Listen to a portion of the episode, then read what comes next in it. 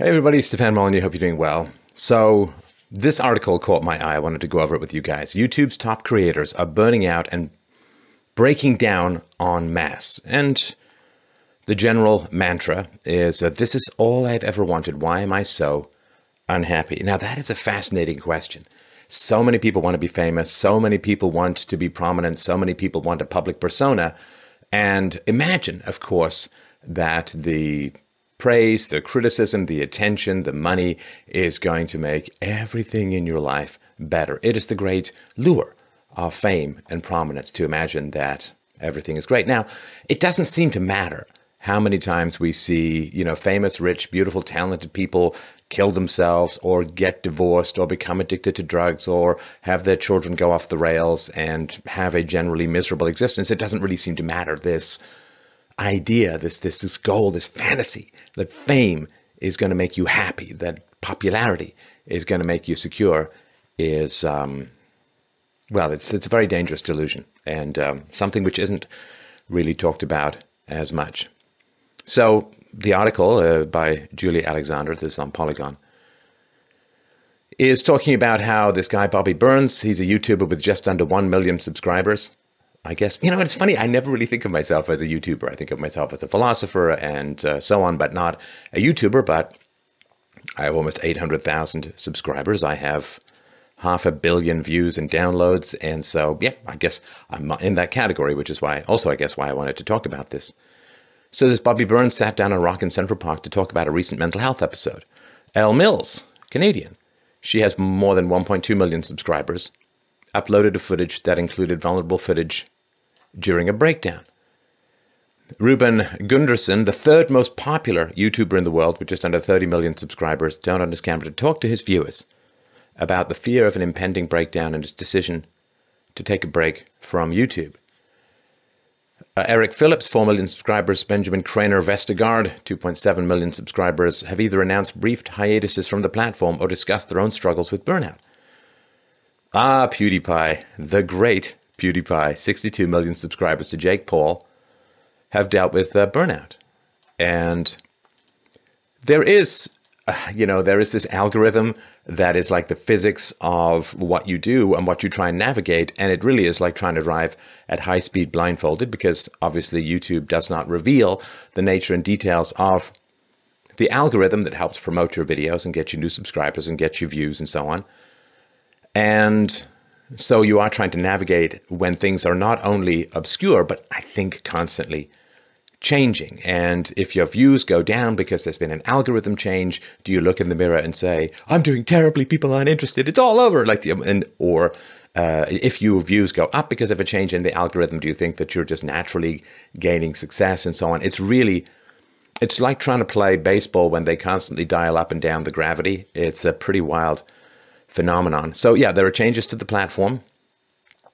And of course, there's massive competition. Like out here in, in social media land and YouTube land, there's massive competition. You know, like back in the day when you were running a um, show, like a television show or whatever, a news show, well, you were pretty much the only game in town, or maybe there were another. There was another game or two in town, but like when I grew up, there were basically two channels: BBC One and ITV. There was BBC Two, but I don't think I think that was just a tax write off. Nobody seemed to watch it.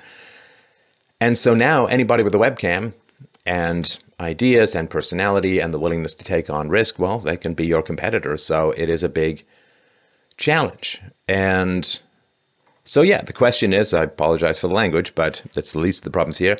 The caption is, why the fuck am I so unfucking unhappy? So Elle Mills did a video May 18th. She said, My life just changed so fast. My anxiety and depression keeps getting worse and worse. I'm literally just waiting for me to hit my breaking point. And this is the big challenge. This is the fundamental question that philosophy aims to answer in terms of happiness. So Elle Mills said, and, and she's someone she wanted to be a YouTuber from, I mean, out of the womb, right? She looked at the video camera, I'm sure, of, of her own birth and said, mm, I'd like to be more, I'd like more of this. This sounds good. So she said, This is all I ever wanted, and why the fuck am I so unfucking unhappy? It, it doesn't make any sense. You know what I mean? Because, like, this is literally my fucking dream, and I'm fucking so unfucking happy. It doesn't make any fucking sense. It's so stupid. It is so stupid. Now, this is a form of self attack for being unhappy, and unhappiness is like physical pain. We don't like physical pain, but physical pain is how we know that we're injured and encourages us very strongly to avoid repetition of said injury. You know, like all those strawberry knee cuts you got as a kid while skateboarding and biking and so on. That was a way of teaching you to be careful. And a book that I read when I was younger really struck me uh, with this. It was the Thomas Covenant series by Stephen Donaldson. And uh, the hero has to do what's called a VSE, like a visual search of extremities. He has to keep checking that he doesn't have any cuts and bruises because he can't feel. And that is uh, pretty bad. So, unhappiness in general is a way of saying that you are not doing good. You're not doing good in the world. You may be popular, but are you doing good? And we'll get into that in a second. So then she announced on Twitter she was taking a break from YouTube and social media. She couldn't keep up with the pressure, told her fans that while she was safe and in good hands, she needed time to recuperate and remember why she loved making videos in the first place. Sam Sheffer, and uh, he's a popular YouTuber, took a break from Twitter for similar reasons. And uh, he said on a video, I've often talked about the pressures of being a YouTuber, and it's a tricky thing to talk about because to find success on YouTube is to live the dream. Like, this is the ultimate. And if you achieve this kind of success on this platform, which so many people try to do, like, how dare you complain about it? It is difficult to talk about because unless you've been in this position, I think it's challenging to empathize with it. So there is a schedule. Oh, yes, it does feel like a little bit. In fact, it feels a lot like uh, a treadmill. Because there's this idea well, if you don't post for a while, people will lose interest. They'll go to other platforms, they'll go to other YouTubers, they'll go to other social media outlets, and they'll just kind of forget about you. And so if you, and also there's this idea that the algorithm rewards you if you're on the hamster wheel of producing videos. And so this idea that uh, you know, you, PewDiePie uploaded uploaded at least once a day. He said that the rigorous pace of YouTube video creation led him to his own obsession with the platform. And then you end up feeling trapped by your success. And this uh, November 2016, PewDiePie was saying, I'm sure he said whammon, but he also said, I think I have a pretty high tolerance of stress, but it just got worse when I came here. I'm really sorry. It really sucks for me. I've always put YouTube first, always. Even when I'm working on other projects, it doesn't matter. You guys come first. That's my main thing. But I can't do that while I'm here. Keeping the vlogs up is just impossible at this point. And yeah, burnout is highly competitive, creative, and front facing fields like YouTube is common. I mean, Saturday Night Live has an entire week of professionals and movie stars and singers and so on to come up with a show. And in general, it's, well, I haven't watched it in a while, but uh, it's generally not particularly good, or at least it hasn't been for quite some time. So they have a week to produce a show with commercial breaks, with musical acts and so on, couple skits. And even then, it's really, really tough for them to come up with good stuff. Imagine doing a half hour a day or an hour a day when it's just you. It is a big challenge for a lot of people. Plus, of course, you're working at home. And when you're working at home, like work life balance is tough enough when you've got an office, you can at least leave and so on. But when you're working from home, you know, suppose that Thomas Sanders has that video where, you know, checking your phone at night, right? Checks your, turns on his phone, like a searchlight into his face. And that is a temptation. You have to kind of resist it. I think you need to have your space away from what it is that you're doing in order to bring something to what it is that you're doing. So the work life balance is really tough. How many hours should you be working? Is there this feeling that you could be doing better, that you could be doing more? It's a never ending treadmill. And um, yeah, so Ruben Gundersen, he said he could feel the pressure building for years, never took time off to address it. He had panic attacks, went to visit a doctor. Uh, he knew he needed to stop. Yeah, I've been doing this for seven years without stopping, without uh, being able to see how I'm living from the outside. I always have in my mind what's going to be next, the next trips, the next project, and it sounds like first world problems, I know, but when you get everything together and you want it to be 100%, you give 100% and give 100%, sometimes you can't. Very tough. So Tyler Blevins talks about schedule, right? The schedule, right? So he, she says, he says, sorry, he says the schedule is 9.30 is when I start in the morning and then I play until 4, so that's like six and a half hours. I hope you do the 2020 rule, 2020 rule, which is every 20 minutes, looking at something at least 20 feet away for 20 seconds. Save your vision, it's important. So then he'll say, then I'll take a nice three to four hour break with the wife, the dogs, or family. We have like family nights too, and then come back on around seven o'clock central until like two, three in the morning. The minimum is 12 hours a day, and then I'll sleep for less than six or seven hours. That is, I mean, that's Dickensian. That's, uh, you know, early childhood, stuff them up a chimney labor from the Industrial Revolution. And so, yeah, people, they want AdSense, uh, they have projects, merchandise, sometimes they'll do tours. And uh, this is a big, a big challenge, right? So people have tried to read the very foggy Rosetta Stone of the YouTube algorithm, and people say, oh, you've got to make videos longer than 10 minutes. And frequency. It is strongly believed that YouTube accounts with more than 10,000 subscribers should post daily because YouTube's algorithm favors frequency and engagement. And that's tough. Can you come up with quality content every single day? Well, I believe that I can. But, you know, I mean, you can look at YouTube views, whether it's quality or not. Certainly, popularity waxes and wanes from video to video. Their growing demonetization concerns is a big problem. So, if you uh, touch on any controversial topics, uh, then you generally have faced that frustration or fear of demonetization. And of course, you know, YouTube keeps it under wraps. Maybe they don't like uh, the way the algorithm is, is playing out uh, at YouTube, or maybe they don't want people to understand the algorithm and then to work around it or to find ways to to bypass it or, or game it, I suppose, right? It's a bunch of intelligent people and so on. And so, yeah, there really is a very big, and, and you can read the whole article, which I, I think you should. But uh, let me tell you what I think is, is the most important aspect of uh, of all of this, which is this desire for fame and what it is able to achieve and what it definitely is not able to achieve. So here's why the pursuit of fame is going to make you more miserable in general. So if you're unhappy with yourself, if you lack good relationships, if you lack a meaningful purpose to your life, then that's going to give you a sense of hollowness, of emptiness, of nihilism, and you can attempt to fill that with the dopamine drug of other people's eyeballs, you can attempt to surf people's eyeballs as a way of reaching the shore of happiness, but you're going to crash and crater. For the simple reason that either one of two things is going to happen. Either, A, your pursuit of popularity does make you happier, does make you, does give you relief from negative emotional symptoms, or it doesn't. Now, if it doesn't, and this was the big dice roll that you were going to make in order to achieve happiness, you don't have a plan B. And then you have to kind of face yourself in the dark midnight of the soul and say, okay, well, I was hoping that success was going to make me happy.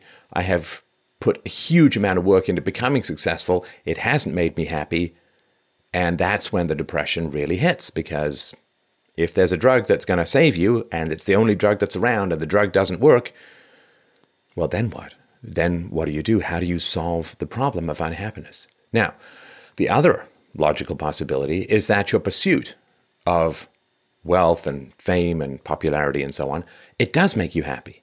Ah, okay. But now you're addicted because you have to continue to receive that attention. You have to continue probably to grow because even if you stay stable, the depression's going to start, probably start creeping back.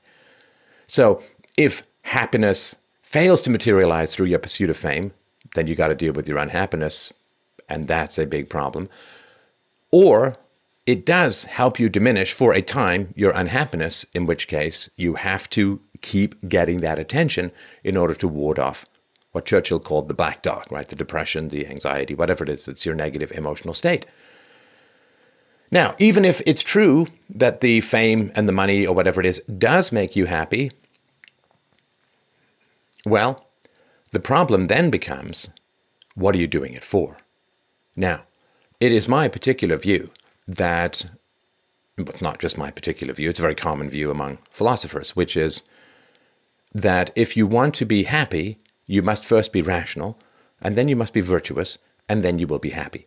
That happiness is an end state that you achieve through the rigorous pursuit of reason and virtue. In the same way that if you want to be buff, if you want to be slender, if you're overweight, you can't really aim at muscles, you can aim at exercise. You can't really aim at thinness, you can aim at dieting. And so there's particular actions. You need to learn about how to exercise and how to eat well, and then you need to rigorously and consistently pursue the actions of exercise and eating well, and then the end result will be muscularity or slimness. And so it's the same thing with happiness. We all want to be happy, but generally we don't really know how to be happy. And the pursuit of happiness has been taken away from the priests in general and been given to the advertisers. In other words, there are all of these lifestyles that you're supposed to pursue in order to be happy. That if you're thin enough and you're pretty enough and you have the right accessories, and I mean, even Kate Spade's handbags couldn't save her, right?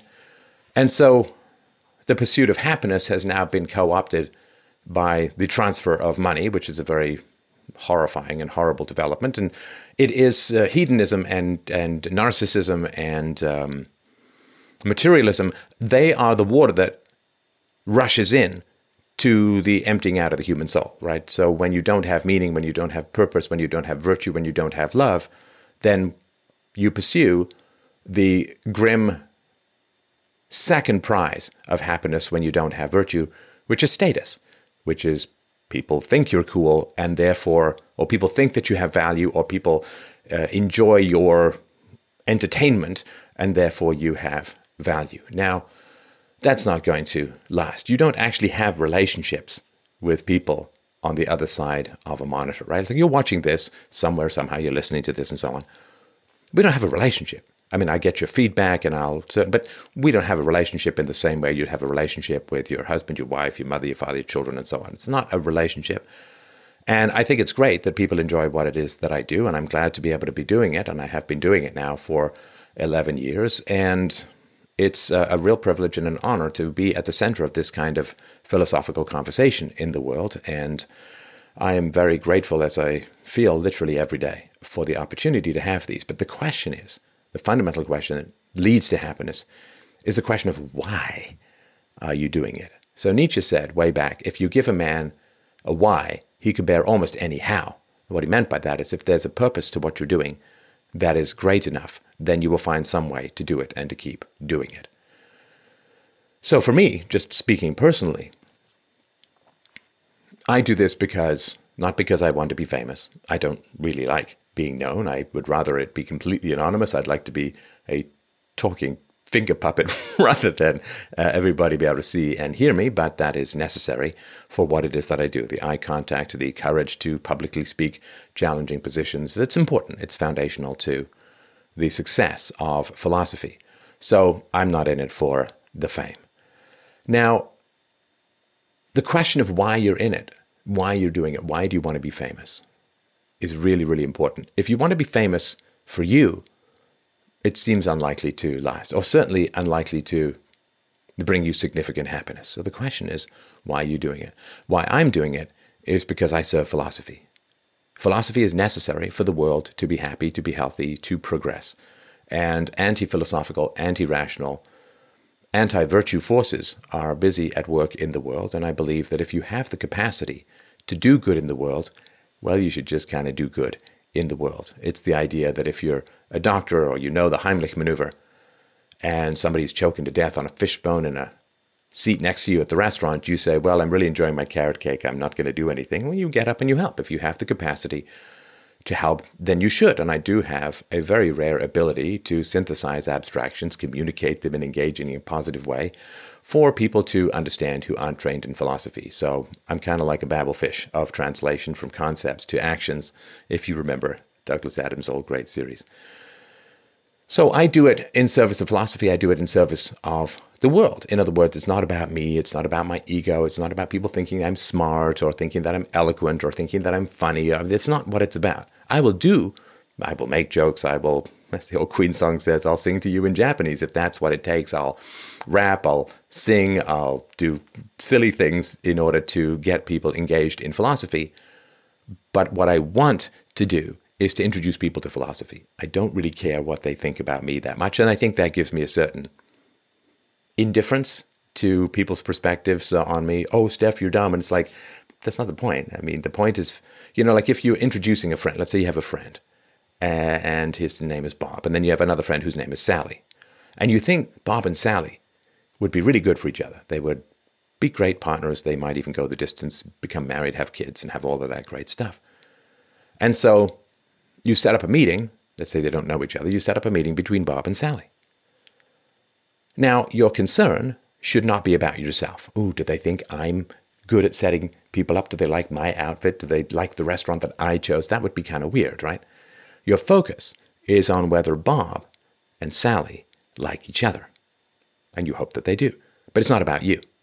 It's about the connection that you can make between Bob and Sally, which will bring them happiness. Now, Bob and Sally's happiness will bring you happiness and so on, but fundamentally it's about Bob and Sally at that moment. So you understand Sally is philosophy and Bob is you, right? So I want to introduce you to philosophy, to clear, clear critical thinking. And I don't really care what you think about me. I care about what you think about philosophy. Because that is the path to happiness. The relationship that brings us love primarily is our relationship with virtue. Love is not lust. Love is not the endorphin that comes from the relief from loneliness that happens when you collide with someone in a fairly random kind of way. Love is not infatuation. Love is our involuntary emotional response to virtue manifested in the behavior of another. It is our involuntary response to virtue. If we're virtuous, if we're immoral or amoral, then we will generally feel anger, rage, resentment, hostility towards manifestations of virtue. But if we ourselves are virtuous, and we see virtue manifested in the behavior of another, we will feel love for that person. It may not be romantic love, it may not result in sexual contact, but we will certainly feel love and veneration, worship, respect, and so on for that. So, if you want love, you have to be virtuous. like, if you want love, you have to be virtuous. Now, communicating that, communicating what virtue is, and how to achieve it, which has been really at the center of what I have done, lo, these many years in the public sphere. Teaching people what virtue is and how to achieve it, that is the best way to bring happiness to the world. I want more love in the world. I want more connection in the world. I want good people to win, and I want bad people to change or lose. I want virtue to triumph, and I want evil to either become virtuous or to lose, lose bad, lose hard, lose in a smoking crater, lose irrevocably, and be exposed for the malevolent destruction that it is. So for me, it's not about me. And it just doesn't mean you have to be a philosopher talking about virtue in order to make it not about you. If you're a comedian, is your goal to have people think that you're funny and that you're clever and that, right? Or is your goal to bring laughter to the world because laughter makes people happy and you're just a means for achieving that? If it's about you, it's unsustainable. And if it's about you, you will never have the leadership that is needed to break new ground. Because if, let's say, you're a comedian and the whole reason you do it is so that people think that you're funny and clever and cool or whatever, right? Then you're actually kind of a slave to the audience because when they laugh, you're up, and when they don't laugh, you're down. Whereas if it's about a larger mission, if it's about bringing laughter to the world, if people don't laugh, you're like, okay, well, I failed to bring laughter to the world. Let me rejig and figure out what I can do to bring more laughter to the world because people need laughter. It releases endorphins, it makes us happy, it reduces stress. So it's just about dedicating yourself to a goal. And if you dedicate yourself to a goal, then your own personal highs and lows they're not irrelevant. Of course, you go through them and they matter, but they're not relevant to the larger purpose of what it is that you're up to. Because if you're a comedian and you want to be thought of as smart and clever and funny and all those kinds of things, then what happens is the audience is in control of what you're doing. The audience has the power to make or break not just your comedy act, but your value and worth as a human being. It's the same thing on YouTube. Are your views up? Do people like what you're doing? Are their views down? Do people dislike what you're doing? If it's about whether you're liked or not, then you are being you are being flown like a kite by your audience. And you can't be a leader in that way. And you can't challenge your audience. And you need to be able to challenge your audience. You know i've joked with my producer that uh, sometimes the goal of this show is make a friend break a friend make a friend break a friend because people come along and they say oh i really like what steph has to say about this. And then i apply the same objective principles to something else. And then it's like oh that's bad. I don't like that. That's right. But the principles are the key uh, because the purpose for me is not to be liked. The purpose is not to be popular. The purpose is not to be famous. The purpose is not to get views. The purpose is to bring wisdom to the world. The purpose is to bring philosophy and virtue to the world so that people are virtuous, so that virtue wins, so that people have the capacity for love, so that marriages are stable because when you marry based on virtue, it's stable and it lasts. I've been married over 15 years and I'm going to stay married until the end because marriage is based on virtue, not on attractiveness, not on coolness, not on money, not on any of these things, not on. So you understand. So that is the challenge. In order to be successful, you have to be a leader. In order to be a leader, you have to have a mission that is not dependent upon your own ego. Because you can't lead people if you're enslaved to them. You can't lead people if you're a follower. You can't lead people if you're dependent upon their good or bad opinion for your own emotional happiness or unhappiness. And I'm not saying that I don't think it's possible or healthy to achieve this, you know, Ayn Rand protagonist detachment from all negative opinions. Negative opinions can be helpful, but they're just not about you. They're about your mission. They're about your mission. Like if you drive into Vegas with someone and that person says, I think you're going in the wrong direction, you don't sit there and say, Oh, you think I'm a bad driver and a bad person? It's like, no, you check your GPS and you recalibrate, you realign, then you end up. It's not personal. You understand the goal is to get to Vegas, and whatever helps you get to Vegas is great. And if you have a goal that's larger than, I want attention, I want to be famous, I want money, if you have a goal that's larger than that, then you can survive the slings and arrows of outrageous fortune. And then the amazing thing is here's the amazing thing and it's I don't know exactly how all of this works. Um, let me know what you think in the comments below. But here's the amazing thing, my friends. If you really care about people's opinions, you are giving them way too much power over you, and they will abuse that power. They will attack you, they will torture you, they will undermine you. They, understand, right? If you have a larger mission, then other people's opinions become somewhat irrelevant. So, to understand the difference between navigating your life by principles and navigating your life by popularity. Think of you got to walk a mile through the woods. It's thick woods, it's deep, it's kind of boggy.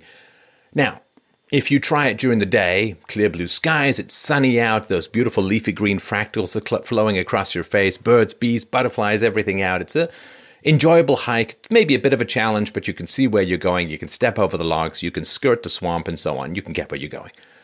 Now imagine trying to do that at 2 o'clock in the morning. It's still a cloud free sky. There's some stars out and a bit of a crescent moon. You can kind of see a little bit, but it's going to be really complicated. There's lots of shadows, and you're going to trip, you're going to splash into water. It's going to get really frustrating, and you're probably going to lose your bearings because you can't see very far at all.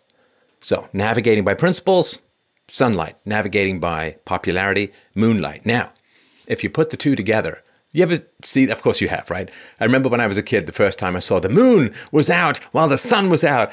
It's crazy. The world is imploding. it's upside down. What's going on? So imagine this. It's not like you don't care about popularity. It just is not what you focus on when it comes to navigating your life. So if you're walking through the woods and the sun is out and the moon is out at the same time, okay, yeah, the moon is giving you a tiny little bit of extra light. You see it, you notice it, but that's not what's guiding you. That's not what you're motivated and moving by. You're motivated and moving by according to principles. And it's not like there's no moon in the sky, it's just not what you guide yourself by. And so, other people's opinions, they don't have the power to alter your fundamental goal. And when you are not dependent upon other people for your sense of self worth, they actually don't end up attacking you that much because people attack you in order to feel a sense of power over you. Right? If you can't control reality, if you can't control your own life, you will end up trying to control other human beings to give yourself a sense of efficacy, a sense of power. The worst thing for a bully is to be humiliated. Now, if a bully tries to attack you and the attack doesn't work, then the bully feels humiliated. And so the bully will avoid trying to attack you because the bully the bully's powerlessness over a strong person is revealed. The, the bully who tries to appear strong attacks a strong person ends up appearing weak, which is the worst thing for a bully to experience. So the reason, the other reason I'm saying to you, have a goal that's larger than yourself, your self-image, your own ego. Have a goal that's larger and bigger. Because then you'll have a lot more fun as a public persona. You'll have a lot more enjoyment. You'll get a lot more respect. You'll get a lot fewer attacks and you can bring more truth and be more of a leader to your audience. So again, it doesn't all have to be about virtue and abstractions and philosophy and concepts and all that kind of stuff. It can be about doing goofy things that make people smile. That's perfectly fine. The question is why. If it's about you, it won't work.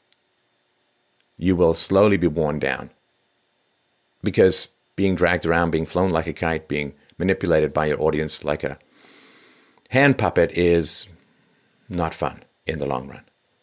Now, have recalibrate yourself and say, okay, why is it that I'm doing this? What is my larger and major purpose?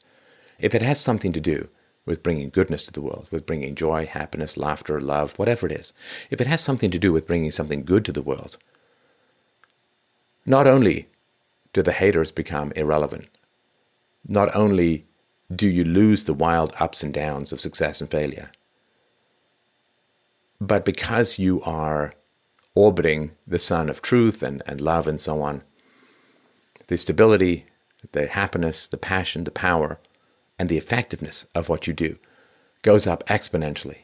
And then you have something that is truly sustainable, which is the spread of happiness in the world. It's not about you, it's about goodness, it's about joy, it's about connection, it's about love. And if it's about that, they can fire all the weapons they want at you. You can fire all the weapons you want at you. But you will never go down.